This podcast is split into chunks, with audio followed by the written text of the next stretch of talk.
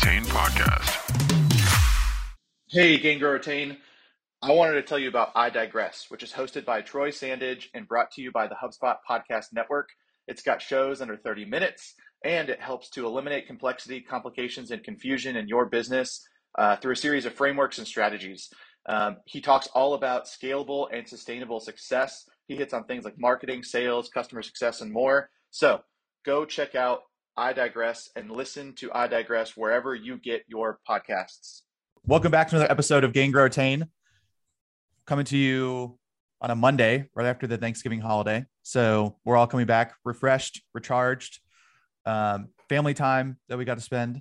So today we've got Lisa Gilly, who is the general counsel at Higher Logic and somebody that uh, Jay and I have had the chance to work with closely over the last 12 months. And I think, as Jay just put it before we hopped on, um, what a unique perspective to bring to a customer success leadership podcast than a general counsel. But I'm looking forward to doing this. So, Lisa, excited to have you and uh, appreciate you making some time you know out of your uh, out of your schedule to do this for us normally you said you'd be in the office you know reading a document or you know kind of uh, shut off from the world so i appreciate you hopping on and getting out it's of your the end of the month too so you know we should be doubly lucky that we're that we're getting lisa today that's right no i'm thrilled to be here i'm really excited uh, to join the podcast so lisa explain the words general counsel I, I know it's a very basic thing but like when we say general counsel tell, tell people what that is. Yeah, no, that's great. So basically, I am the in house attorney uh, at Higher Logic. So I'm here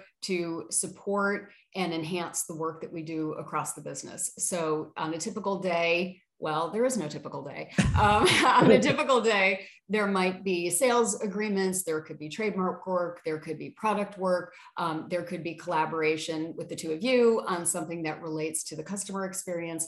But basically, everything that I do um, is in support of uh, the business and growing our business and protecting and mitigating risk along the way. Um, but one of the things that Jay and I have talked about for a long time is really that there's a lot of synergy between an in-house legal department and the customer experience department because really in my opinion um, what happens on the legal side of the house is very much connected to what happens to our customers um, whether it's negotiating a contract or working through potentially an issue that comes up um, later in the relationship. It's really about creating win-wins for Higher Logic and for our customers. And that's the way that we view um, legal at Higher Logic from, from literally day one when we're in the midst of negotiating a sales deal.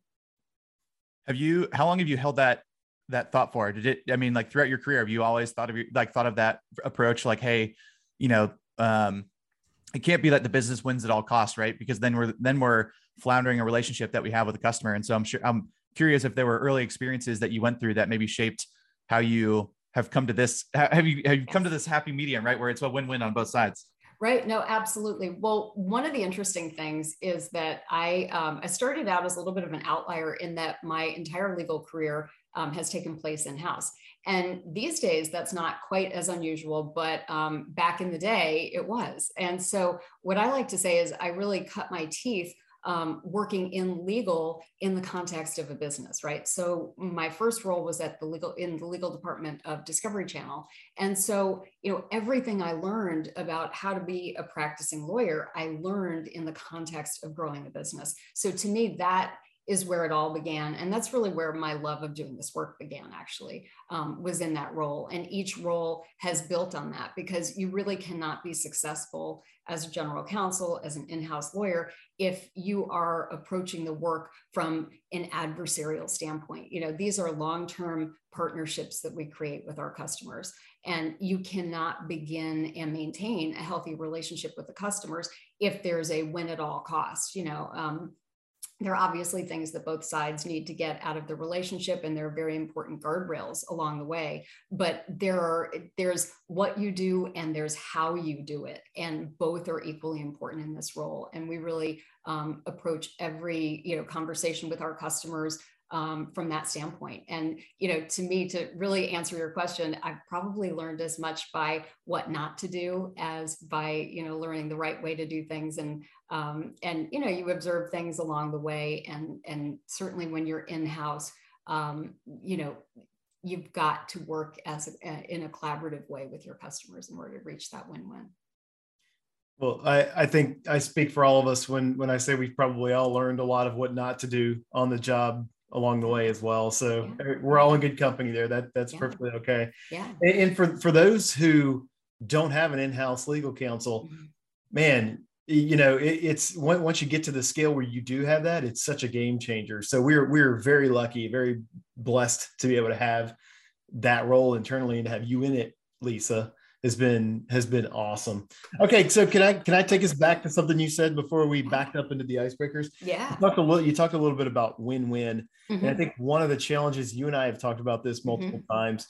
One of the challenges that that sometimes people on the front line, whether it's a renewal manager or a customer success manager, even an account manager, tend to get real nervous about things like price and how much we're charging and you know if we have you know needs from a business standpoint like going and standing in front of the customer and representing those needs in terms of what we need the structure of the agreement or the relationship to look like. So like let's riff on that for a minute. Like what advice would you give a csm who's like uh you know not not sure not sure if you know a price increase is the right thing to put in front of a customer at this point or you know one of the many different kind of contractual things we have to go discuss with our customers how do we get how do we get over that fear Oh, that's a great. Well, I think you just said the key word, right? Is fear. And I think this is where empathetic leadership comes into play. This is where collaboration comes into play.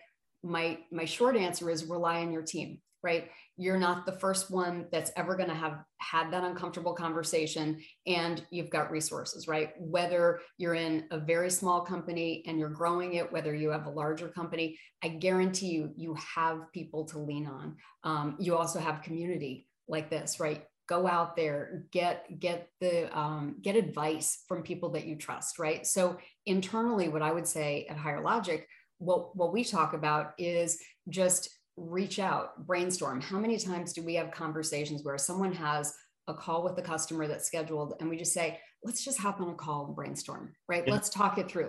Let's think about it. Let's think about what the right approach is. Because the worst thing i think we can do as we're growing our teams right is to put someone in a position where they maybe don't feel like they have um, the all the pieces or they maybe they don't feel confident in what to say or they don't know what the right approach is. Well then that's not the time to have the conversation. Have the conversation before the conversation put the pieces together figure it out. And oftentimes we'll do things like brainstorm the call have a few talking points try this. Or the real key sometimes that emerges in those conversations is oh wait what is the real issue we're trying to solve? And Yeah. right? And so in the brainstorming you can sort of uncover a new solution that if you were just focused on "Oh, i'm about to have an uncomfortable conversation. I'm a little afraid of that. Nobody wants to have an uncomfortable conversation with anybody right? So if you're stuck in that space you're not really open to innovating and really hearing what the customer's need is. But if you're talking in you know a trusting circle of your colleagues then you can you know discuss what the possible solutions are and oftentimes that's where they come up um, so Yeah. lean on your team lean on your team yeah and, and, and you might you might learn that you're not asking all the right questions yet Yes. right like when you Yes. ask the question what problem are we trying to solve when you try to articulate it you often you're like okay well maybe i've missed something here because i don't actually know what the customer is wanting is it really about the price or the price increase or is it about the term of the agreement or you know some of the other parameters of the agreement that we have the payment terms right? we That's talk about that a lot right. Yeah, that's exactly right. And and we've seen this before where we think the issue is A, but when we start talking about it, we're actually maybe we can't solve that specific issue. Maybe that's one of the guardrails that we're going to need to maintain our position on, but we can offer something else that really will address what we discover is the real issue. And right when we do that, that's the way you get to the win-win. Yeah. yeah, Yeah, I And- think sorry go ahead jeff No, I was going to say, well, I think one one thing that um, this brings up for me too, and I think Jay, we had talked about this maybe this might be like a year or two ago now, um, but we were actually doing a consulting engagement and we were talking to their CSMs about the levers of a contract because they were even, I think, nervous or scared about what we even had at our disposal. Right? They were just kind of like, well, hey, we just kind of put it in front of the customer, right? And it's like, well, I think like you were getting at, Lisa, it's like we've actually got these different points of uh, value that we can actually pull on. Um, so one of the when when the deal is actually like when's the actual like agreement date or when are we actually signing this thing into um, into an agreement? You've got the length of the contract um, which also comes at play. You've got the deal size uh, which can be you know how much are we paying for this? Also um, does discounting uh, or crediting come into that as well? And then you've got the payment terms. So i don't know if there are more or less than those but those typically seem to be in a saas contract the things that you can be thinking about. And i think that hits on the point you were getting at lisa which is a, a customer might be coming back to you and saying something about price when really it's maybe that it falls at the wrong time and that they need to push that date out and or maybe that um, you know they want to look at when the actual payments due and they need to make sure that they've got the right cash flow so that they can you know think about when when that needs to be paid. And do we okay do we have that right? So there's i don't know all these different levers that when you're asking questions it's not just like oh you don't like the, you know x price. It's like you've got to try and uncover questions that maybe hit on some of those points and and get down to okay which of these is really the hot button issue? And then can i take that back into that brainstorming session and say okay they're really concerned with where the contract lands in terms of uh, the payment date. And so you know now we've got something to work with so i don't know if those yeah. four if there are more than those four or if you think of others but those are the four that i, I think of um, quite a bit with the saas contract yeah no those those definitely are what i would add to what you're saying too is that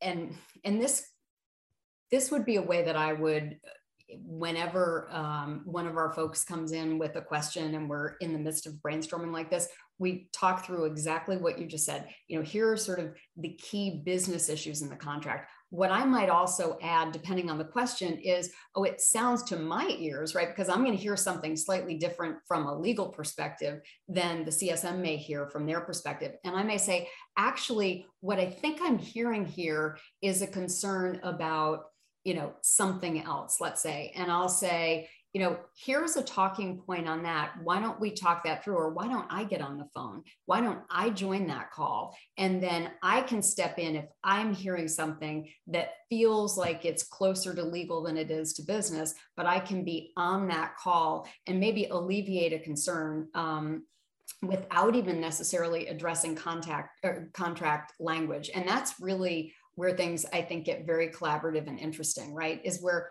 we do a bit of brainstorming beforehand. We decide maybe we need, you know, even more information from the customer. We all get on a call together.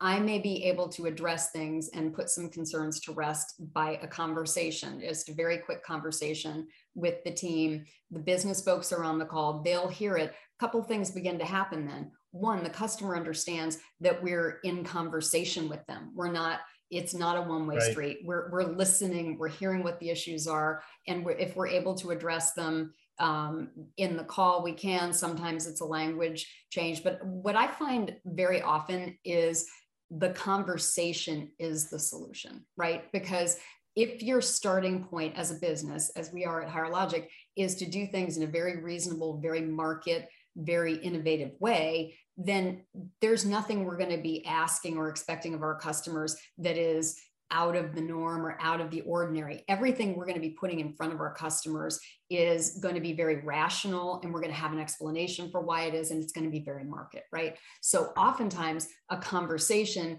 just explains a little more, provides a little bit more context. A couple things happen in a conversation like that. Customer gets comfortable, but that's also an opportunity for training and empowering our own teams, right? So our teams begin to hear the answers, and our teams can also begin to see that not every question is a problem. It's just the opening for a conversation, right? And I think it can that can also be a win-win um, when we're engaged in that kind of a dialogue because our folks on both sides, external and internal, all come out a little bit better for the conversation. And Absolutely. you see how I didn't quite answer all the legal points that we have in our contract, but but that's a basic. Well, I first of all, my new favorite phrase is the conversation is the solution. The conversation. I mean, what an amazing that, that's a that's an amazing concept. We should actually pull the thread on that. We should go talk to Eric, our CMO, about that. I was about to say, should we should that, we trademark that? I like that yeah, one too. That, that, yeah. there, there is definitely something yeah. there. Mm-hmm. But um, and so right, and, and you see it's good back to your point about the the team members learning from the discussion as well as the customer getting what they need yeah. they see that the customer isn't having a visceral reaction to you laying out the options in, in the way that that they're commonly understood from a business standpoint. Because remember, we are probably not the only SaaS company that our customers are working with. And especially if you're an early stage company, there's probably a lot more sophisticated SaaS companies that they're working with from a business perspective at that stage. So they've heard it all before, right? And, and everything isn't hinging on one particular item. But you talked, you said you sort of glanced over this, but we also we talk a lot about legal versus business terms. Yeah. Mm-hmm. Um, maybe explain that a little bit and, and how you think about the difference in those two things and where you think like the customer team has control or the business has control versus where the legal team needs to have control because i think that's an interesting yeah. separation that you've put in place. Yeah, yeah no absolutely. Um, there are a few key things that you know the business team absolutely has control over right? And so that might be everything from pricing to payment terms to things like intra-term increase in fee you know that sort of thing. Um, any of the things that are going to be unique to that customer. Even if by unique we mean it's a bundled fee and that's you know a sort of a you know this is what we charge for this particular service. It's those types of um, you know fees and business terms. Now i'm going to say the business term is the business term but um, anything that is specific to the deal you know that is not part of the standard legal terms and conditions, the boilerplate of the contract, the um, allocation of risk within the contract, um, or the legal language of the contract. You know, one of the things that I think can be really intimidating um, when folks are starting to negotiate from the business side, in whether it's at Higher Logic or any place else, a contract is not just a legal document, right? It really is a business and a legal document. And right. where do you mm-hmm. make that distinction? It, everybody freezes up when they see a contract at first, right? You know, you could have exactly the same language and you call it something else, you put it in an email, it, it's not intimidating. You put it in the form of a contract, it can be very intimidating, right? And yep. so part of, I think, the role of collaborating with our business teams is to sort of demystify the contract, right? The contract is series is a series of building blocks, right? There are business terms in there, there are legal terms in there. What I always say is, when in doubt, assume it's a legal term um, until you're told otherwise. Um, and you know, if it's not something that you see all the time, like renewal terms and payment terms and things like that, the chances are it's a legal term.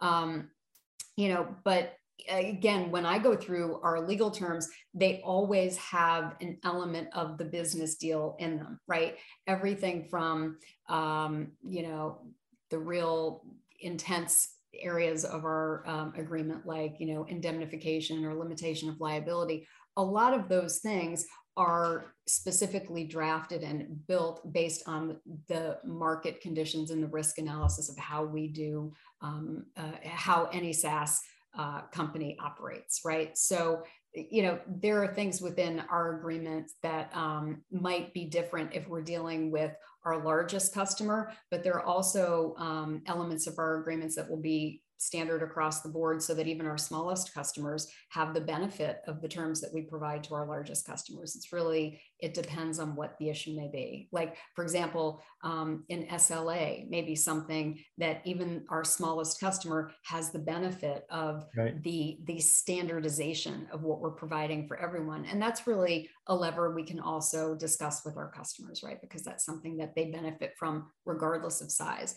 But on some of the other um, more challenging legal issues, um, there may be things that are negotiated on a case by, by case basis, depending on the size of the deal. And that's just the nature of um, SaaS negotiations. At, at, its at its core, why I think contracts are important for our customer success people and anybody touching the client to understand, especially the, those who are responsible for maintaining the relationship, is that it documents the exchange of value, yeah. right? Both in dollars coming to us and value going in the other direction. Like that's the basis for it all. That is customer success, right? Are you getting value out of the product or not? This is the definition of that. That's exactly right. And I think, you know, one of the things that I think is really interesting in particularly for the folks that are on the cutting edge interacting with our customers every day is that, and this is going to be or sound counterintuitive, if this this is why I say, you know, that the conversation is the solution, our new phrase. Um, if you are at a point as a, a, a customer experience rep in, in any business where you're pulling out the contract and saying, but it says on page 53 that this is the way. I would argue that you have already lost the customer experience element of the conversation. Now, in my business, I will always go into, you know, the paragraph and take a look at the language, and that's a different conversation. But from an experience standpoint, if we're providing the value that we established at the beginning of the uh, the relationship that we're here to provide, right? And we've made our position clear and we it, both parties understand the flow of the value jay that you're talking about then we don't ever get there right? The contract becomes the backstop. But if we are using the contract to tell any customer that we've provided what we've said we're going to provide we've already lost. We should never have to get there. So you know to me um you know again if we're if we do it right from the beginning the contract is a tool and it enhances the relationship and then if there's a problem in the relationship or there's something that we need to solve better that we solve it before we have to revert to that contract if that makes sense the way i've put it I recently had an experience. I can't. I'm not going to name the company, but uh, I'll, I'll tell you after we we stop mm-hmm. pressing record. But uh, I was sent an email with basically screenshots of a contract in the email. Oh, and yeah. just like you said, it yeah. to me has already like has changed the dynamic of what was already being established and built. And now I look at it very differently. Um, and I look That's at it from a much more pessimistic view, which is, oh, you're only in this because of what's in the contract. You're not in this for what's outside of the contract, which I think also holds value, right? Like there are things that we can document and that you get value from um, in that contract. There's also things that we should be doing from an experience standpoint that like there should be an exchange of value outside of the contract. That's um, that's where you establish relationships. That's where you start to get um, kind of exponential value, uh, you know, above and beyond. So I'll tell you about that experience. Yeah, now I'm really curious. Yeah. Now I'm super curious. So I can't wait for this to end. yeah, yeah. Um, so the the other thing that I think, um, as we were just talking about too, the um, again, I, I think a lot about just early experiences that I've had and, you know, like some of the things we've talked about, right? Contracts. It's, um, I didn't have an understanding of levers and understanding, you know, what was there for me um, to be able to talk through and talk about. Um, and one of the other things too is I think, just like you mentioned, um, like yes, we have to take contracts because they're a you know a signed document, but at the same time, like um, I think when you're going through negotiations, when you're thinking about um, those types of conversations, I think the other thing is that at the end of the day, it's really about risk on either side um, in a lot of in a lot of cases. And so, you know, it's what is the customer willing to accept in terms of um, risk and exposure, and then what are are we as a business willing to accept? Um, and I think why I'm going back to why I think your point about the conversation um, is the solution in some cases is that um, when you're reading something, you can't really you can't really um, feel like you are touching that or kind of you know like sometimes you need the words off the page. Like you need a mm-hmm. conversation to talk through scenarios talk through different things to make sure you feel comfortable with that.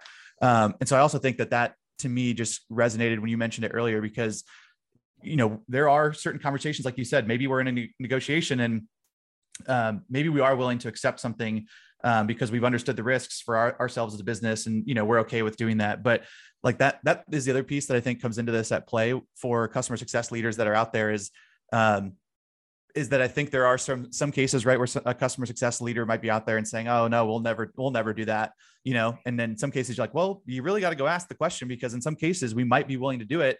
It just depends on again, like is is this really a win for us as a business and is it a win for the customer? And if we think so, then like maybe we are willing to do it. So I would say also like don't just assume like, oh, we've never done it like this before, or we haven't done it this way in the contract. Like I wouldn't take those as just um, kind of hey, why we're not doing it. Absolutely. I would argue that, that that's probably a top five reason that we have like customers that churn. And there's just like an, an incongruity between what the person on the front line thinks we will do. They yes. just make an assumption, right? Yes.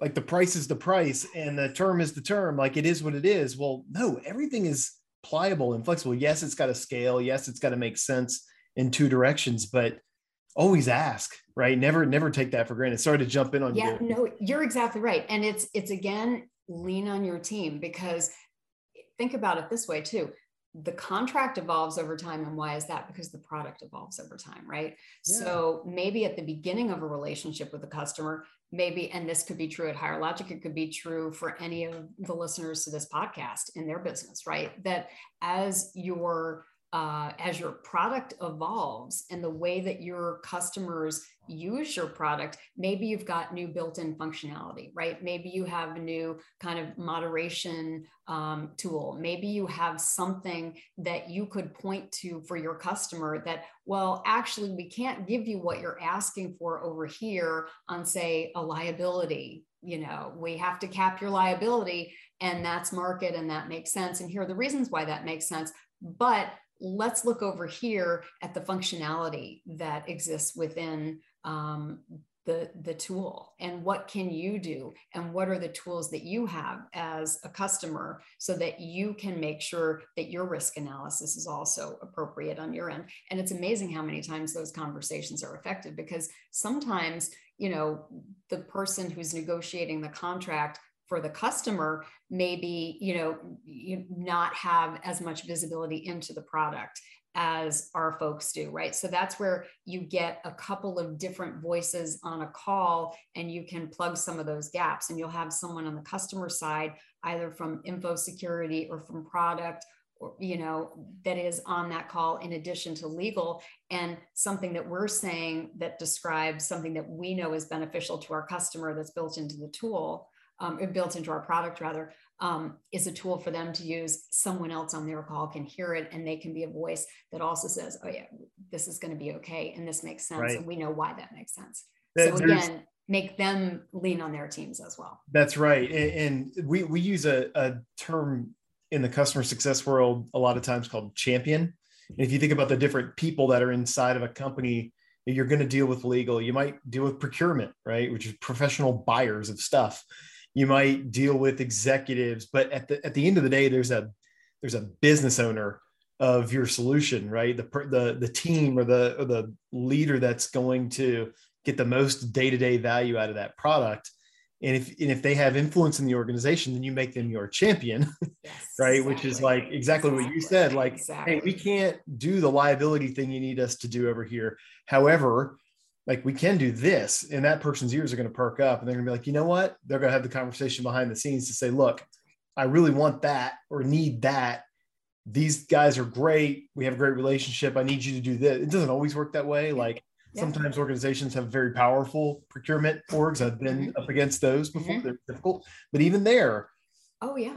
the champions will help and support. And yes you're going to get That's beat right. up on price and some other things but yeah. you know we give and get right? And there's there's levers going in both directions to make it an, an, even deal at the end of the day. That's right, exactly. Because what we'll also find very often in procurement based deals is that they have their guardrails, we have our guardrails. Sometimes it's very, very clear because everybody knows exactly what the guardrails are, and then it just changes what the levers are that you can pull.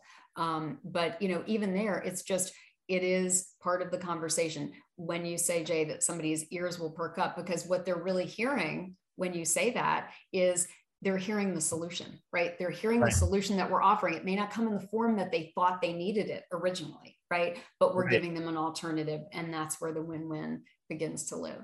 Yeah. There Just was a conversation is the solution. Love it. There was a, all roads are leading back to that. I like it. I like there it. There was a um Hello, Gain Grow Retain. This is Jeff. You might be listening to the show today for many reasons. Maybe you're looking to learn something new Maybe you're looking to listen to a speaker that you love, or maybe you're driving and the co pilot has control of the radio. Whatever the case is, I wanted to tell you about HubSpot's CRM platform and some new pieces that improve the customer experience. First, customer intelligence tools that help your teams get real time insight into calls through automatic recording, transcription, and analysis. Think about the types of conversations and coaching that you can do with your customer teams. Next is Easy Share meeting links, which let your customers see availability and book meetings with you, all from the HubSpot platform. The last, improved data hygiene, and that always is needed in a CRM platform. So, learn more about how you can transform your customer experience with a HubSpot CRM platform at hubspot.com. There was a there was a spot early in my career when I started doing B two B marketing, um, and this is just this will loop back to procurement really quickly. But the one of the things that we did early on is that we were having trouble. There's two things that we were trying to do. One, we were trying to get our contract secured through procurement, and two, um, we were then going to be helping them market their products to other B2B other, other B2B, B2B businesses. And one of the early insights that we had was that we were actually struggling with procurement teams. Like we were basically the champion wanted to do it, but there was a roadblock because the champion was bringing it to the procurement team, and then it became red tape and all this stuff, right? So one of the early things that I did, and I just remember this because uh, you guys were talking about procurement, is um, we went. So we went on campus um, to a large computer manufacturer. Uh, I won't say the name, but like large computer manufacturer. And um, I actually walked around to eight different buildings looking for this woman in procurement because I had only seen her through email. And I went and I walked up to her desk and I said, Hi, I'm Jeff. Like, you know me through these emails. And I just started a relationship with her. And she was like, You're the first person that's ever come to find me of any. She's like, I've done, I forget what it was, like 10,000 deals here. And like, you're the first person that's ever come up to my desk. And I'll tell you what, I got really fast responses on emails and I figured out the process, how to go through it. But it also helped at the end of the day, also helped our marketing uh, because we got to figure out from her. We started, we actually started including her in our planning process. And she was like, oh my God, this is like now she's outside of her job day to day. She's coming to our meetings and we're asking her questions. You're the project, you're the subject matter expert. Like, let's make you the star of the show, so to speak, Jay. And uh, she loved that. And it, then it just became an advocate and a champion for us. We took the procurement person and actually made it our champion, which was just a funny little scenario. I think that is brilliant. And I love everything about that story because to me, what it speaks to also is, you know, you all talk a lot about what are the non-traditional things that we can do that can, you know, increase the customer experience and, and all of that. And what you're describing is exactly that. And what I would say to that is it's about responsiveness it's about being available it's about being reasonable and it's about making a connection right? Now we're very lucky at higher logic because that's what we do as a business right? Our entire business is about making connection and forming community right? So if we're not doing that in the day-to-day work that we're doing well we're missing a tremendous opportunity right? And i'd agree with you that you know in my world it can honestly sometimes be as simple as responsiveness. You know i like i'm one of those zero inbox type people where i feel like responsiveness is half the battle because you know if you can get a conversation started with someone be it procurement or you know a lawyer um, negotiating on the other end and you can get that conversation going quickly you can short circuit a lot of problems that can you know develop when you're you know trading drafts of documents and they take two weeks to turn and then you try to send a document back. If you reach out and form a connection with the person on the other side demonstrate your you know knowledge of the subject matter and your availability it is amazing how many people will work with you and work well with you because it doesn't happen all that often, right? Um, and especially in my world, and I know it from the receiving end, you know, no lawyer wants to get, you know, a heavily marked up red line, you know, at the end of the day on a Friday with no context and, you know, no one knows where to go. If you pick up the phone or you ping someone online or you set up a quick call, the quick five to 10 minute phone call with somebody where you make a connection and you say, here are the issues that I've got. Here's my timeline. Here's my commitment to you. Here's what I can do for you. That's innovation in this. Just connecting is innovating you know connecting is innovating too. Yeah it turns out even procurement and legal and yeah. accounting and everybody they're all human beings right? And funny how that they, works. Yeah, they need as the rest of the human beings on the planet for exactly. you know to be engaged exactly. and not just have stuff thrown over the wall. So that's right. That's Jeff, right. that's an awesome it makes story. a difference. Yeah it makes a big difference. Yeah. It really yeah. does. Yeah you should yeah, write about that jeff. It's good. Yeah it was mm-hmm. good. Uh i probably should have there's there's uh, a lot more i've got back in the uh back in the old noggin in some cases that I need to pull out more. Um, but yeah, what? So you mentioned a couple, right? You kind of said responsiveness and some of the other pieces. Like, what are other unique ways maybe that you've seen businesses putting their customer first or thinking about customer? I'll just throw one out there. Mm-hmm. Like, it doesn't necessarily have to be from the legal side too. I'll throw one out there that I saw recently was, um, or two maybe. So one I heard a story about was um, Costco, and Costco actually pays their employees on average like 50 to 75% more than Sam's Club. So two kind of membership clubs, two of this, mm-hmm. you know, similar style. Um, and the other stat that I heard was uh, that they hire, I read this in an article, so I might be getting the number wrong, but I think it was like something like 80 to 90% of their roles or like uh, 89, 90% of, of their roles internally are basically, or their roles are basically filled from people internally. So mm. they're in and bringing people up. And the reason why they talked about the reason why I read this, thought it was an interesting way to think about customer centricity is that they were, they said one of the best things we can do is hire somebody early on, you know, help them understand our culture, our teams, the business. And then now we've got that person, they know us, they know what we're all about. And now they're moving up into positions where they're making decisions and it might be more strategic. And now, you know, they're so aligned with what we're doing. It would be almost like um, it would almost be disadvant- disadvantageous for us to bring in somebody from the outside that doesn't know those things and starts making decisions. So that was just one way I thought it was like a unique, like, oh, like they're really focused on that employee retention and uh, especially against a competitor um, because they can see the other strategy. And so they're kind of like, hey, you know, we're going to double down on this because we see this as building um, a customer centric way, you know, is that we're getting somebody who knows the business in and out. So that was just one example I read about recently that I thought was a little unique, just thinking about the employee experience. I love that one. I actually think, and, and we have these rally cries, right, at, at Higher Logic, right? Something maybe a win for customers, a win for employees, a win for the company. I would say innovation is when all of those connect, which is what our goal is. And to me, you know, one of the best forms of innovation is to take the time to mentor, to take the time to train, to take the time to coach, and to take the time to listen, right? So for me, I like nothing more than we when we carve out time to do training with the teams. We mm. do one-on-one mentoring sometime. We do train the trainers. We train groups of folks. And it is amazing to me what can happen when people are given the opportunity to ask questions. And i always say you know there is no such thing as a bad question a dumb question a wrong question. And i usually try to lead with you know this story from long ago about somebody asking a question. It was, again, when you learn what not to do. It's from many, many years ago when I was at a large company and somebody asked a question, and the person on the receiving end of the question in a very senior leader role basically told the person that it was a dumb question. And it wasn't a dumb question. And what happened was the room was lost mm. from that hmm. point forward. And so I tell that story to break the ice that there are no dumb questions guaranteed ask anything and you answer every question. And when you do that you're providing safety for your team you're providing a place trust for your team and we're mentoring all of our you know our folks internally. That is innovation because when our folks know the product well when they know the contract well when they know the talking points well they can they are empowered and they can then empower our customers. That's a win-win Another example of that is to your point about training and mentoring up our people and providing them an opportunity to grow and thrive. I mean, I have, um, I'll share the story. Jay will remember it well. I hired somebody into my team from Jay's organization within Higher Logic.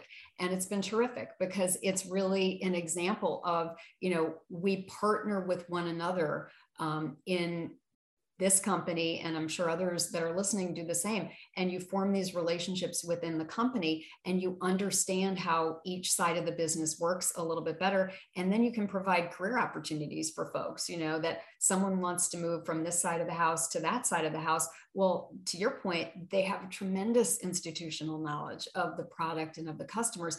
Those skills are tremendously valuable and transferable I believe that almost any skill set is transferable to almost any other role within the company. Because if you are engaged if you you know are asking the right questions and if you're hungry to learn you can do almost any job. And i think your listeners are probably well aware of that in the roles that they do right? They're either growing teams or have grown in an organization and now are trying to figure out how do we you know how do we keep our people engaged right? How do we keep them hungry for the next role? Well what we do is we engage with them. We train them up. We share knowledge generously. You know one of the things that um, i think is is sometimes overlooked is you know the importance of generosity in our leadership style the importance of transparency the importance of empathy. Everybody wants to learn and grow. Let's let them you know and i think when we do that um, they innovate and then they in turn empower our customers. So to me it's all connected. That's that's amazing. Yeah I, the the thing that people listening to this podcast should think about whether you're a leader who's been in it for years you already know this or if you're a csm you're just getting started is that the SaaS business model is a thing, right? Like a SaaS company is a unique type of business with with lots of different facets that are applicable across the board, no matter what SaaS company you're working with. So if you get a chance to see some of those things, whether it's the way that contracts are developed and negotiated on the legal and the you know the business terms side, whether it's the way the product is delivered, whether it's the way that the customer experience organization is set up, it doesn't matter, right? Those things are highly transferable across this entire industry. And that should be exciting to people because go look at the valuations of the biggest SaaS companies on the public markets right now. They are through the roof, right? Absolutely through the roof. So learning this business model from as many different facets as you can is is a really valuable thing to do. Oh yeah. Just to no, piggyback absolutely. on what you were saying. Absolutely. Absolutely. Yeah. And yeah, we're I I've seen two people go from customer experience into legal in my career, and they have both had amazing careers. It's great. Yeah, I'm sure yeah. one will, and I know. I, indeed, so. yeah. No, and, and, it's amazing because it's really you know. It, and Jay and I have talked. I mean, we've talked about this from I think the first maybe conversation we had, right? Yeah. That legal is customer experience, right? So legal may be one of the first moments that a customer has where you are engaged in problem solving with a company yeah, like in our partnership. right? Yeah, you're in yeah. partnership because you know, obviously, like you know, if you're negotiating the contract, there are the guardrails we talked about. Everybody has to get what they need. It has to be a win-win. But it's it's potentially that first interaction where your customer is engaged in something that might be, like we've talked about before, a slightly uncomfortable conversation. Somebody has to hold firm, somebody has to ask for something, somebody may get a no but or a maybe and let's hear more about that kind of conversation, right? So the way we do that is everything from the beginning because we establish who we are. That's a customer experience moment. That is a customer experience conversation. And if it is approached that way, almost any conversation can happen, you know, and, and be a forwarding conversation. If we approach that differently, imagine the customer experience that then gets handed off to Jay's team, right? To fulfill on. I mean, nobody wants to come out of that bruised and battered and, you know, we've page you know 57 of the contract is where we'll you know refer to later if there's a problem that's right. not the beginning of an effective relationship you know and the best experiences that i've had negotiating um, here or when you know we do get a call from procurement after we do get a call from our legal person you know at the end of the negotiation. Well you know that was hard fought and you guys got what you needed but we got what we needed and you know much mm. respect. You know that's what you're looking for. That's the win. And you know those are the the quiet victories that i'm sure folks listening to this you know have all the time when they're negotiating contracts in whatever role they're in because you are negotiating with your customers and creating those win-wins in a variety of roles across the company. And you know legal is no different. Um, and and i think when you look at legal as a customer experience um, function in addition to all the other functions that it is i think um, it, it becomes a much more interesting, innovative, and business enhancing role. And um, you know, what I would encourage all of you know your listeners to to consider is, you know, how can you partner with your um, internal stakeholders, and if you do have a legal function um, internally, use it as the business partner that it should be. Use it as the brainstorming partner that it should be and use it as the collaborative space that it can be. Um, and if you don't have legal internally, because some of your listeners probably don't, what I would say is you can still use these tools and techniques because you could be the CEO of your company, but you also put that legal hat on and you are the negotiator. Right. You can still take some of these tips and tools because it's the same mindset. And that right there sums up why I wanted you on this podcast. yeah. Jeff and I did. So that's excellent. awesome. Excellent. Um, yeah, Lisa, thank you so much for doing this. And uh, if people are interested, I always like to, um, you know, plug you at the end. So um, can people find you on LinkedIn, Twitter? Uh, you know, do you respond to email, like whatever, whatever way people can get in touch with you? Yeah, I am on LinkedIn. I I'm actually um, engaging more and more on LinkedIn. I really enjoy this conversation about you know conversations with GCs. I'm now going to use our new catchphrase here. The conversation is the solution. We'll maybe do a little bit more thought leadership around that. Um, but I'm on LinkedIn, um, easily reachable there, and um, always on on email as well. I'm not on Twitter though. Hey guys, thanks so much for taking the time to listen to the Gain, Grow, Retain podcast. If you liked what you heard, please take a moment and share the podcast with your friends and colleagues and subscribe. We really appreciate it. Talk to you soon.